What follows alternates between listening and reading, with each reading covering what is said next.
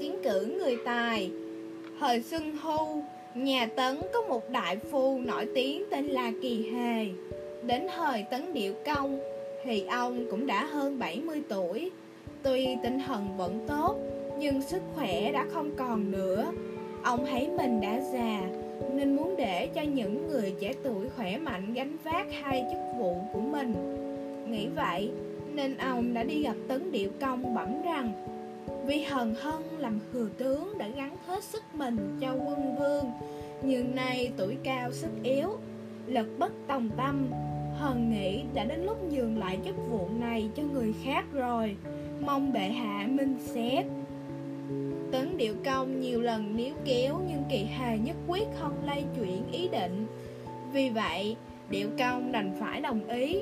Ông hỏi Kỳ Hề, Vậy ai có thể hay chức vụ của ngươi đây?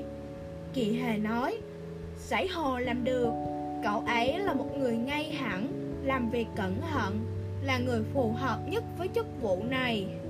Điệu công nghe xong liền hỏi với vẻ mặt kinh ngạc Sảy Hồ, Chẳng phải hắn ta có ân án riêng với ngươi sao Kỳ Hề liền đáp Người hỏi Hần vì người phù hợp để hay thế chức vụ của Hần nhất hận thấy giải hồ là người phù hợp nhất Nên đã tiến cử cậu ta.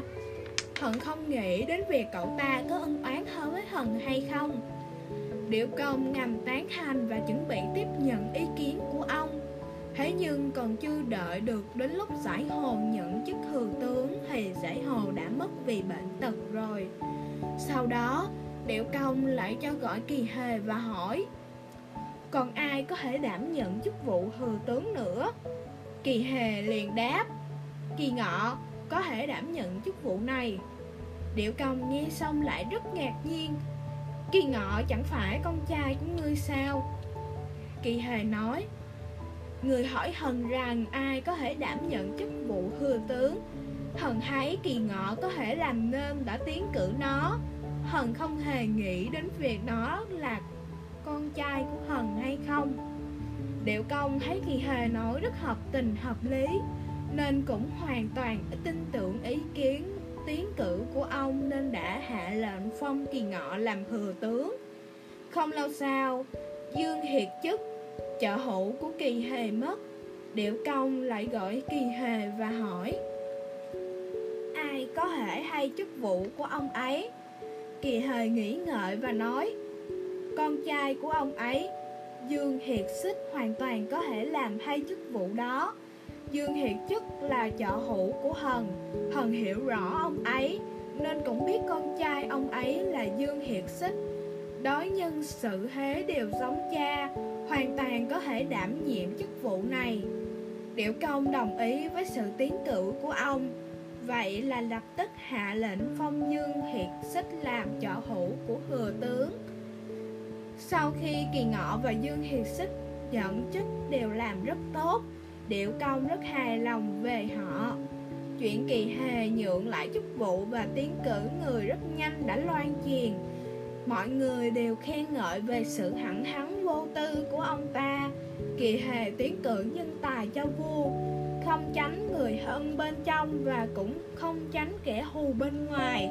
Quả là xuất phát từ một tấm lòng công tâm Ông ấy quả thật là một người quân tử lòng dạ ngay hẳn. Về sau, mọi người đều ca tụng sự hẳn thắng của kỳ hề khi tiến cử người tài trong việc này. Tiến cử kẻ hù của ông là giải hồ Không phải vì nịnh hót. Đâu đó lại tiến cử kỳ ngọ Con trai ông cũng không phải hiên vị. Tiếp đó lại tiến cử Dương Hiệt Xích. Con trai của huột hạ ông không phải câu kết, Giải hồ được tiến cử, Kỳ ngọ có được chức vị. Dương Hiệt Xích được làm quan Và thế là ông đã tiến cử được ba người tài đức. Thật ra chỉ có người tài đức thì mới có thể tiến cử được những người tài đức như mình.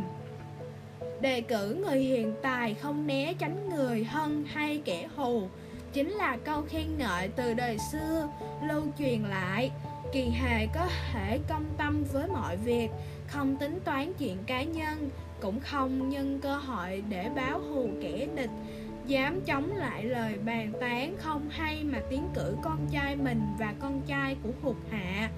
Tất cả những điều này đều là vì ông một lòng muốn tiến cử người có tài năng thật sự.